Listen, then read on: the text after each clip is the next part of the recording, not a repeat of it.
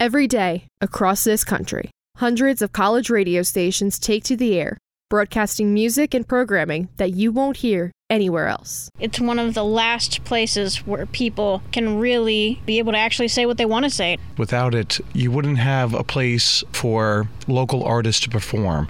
Certain people need to have a chance, a fighting chance, and college radio is that place for it. College radio changes the lives of those who are involved with it and can change those who listen to it too.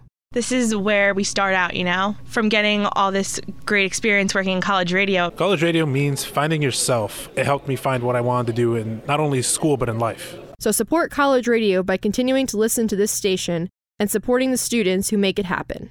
College radio, now, more than ever.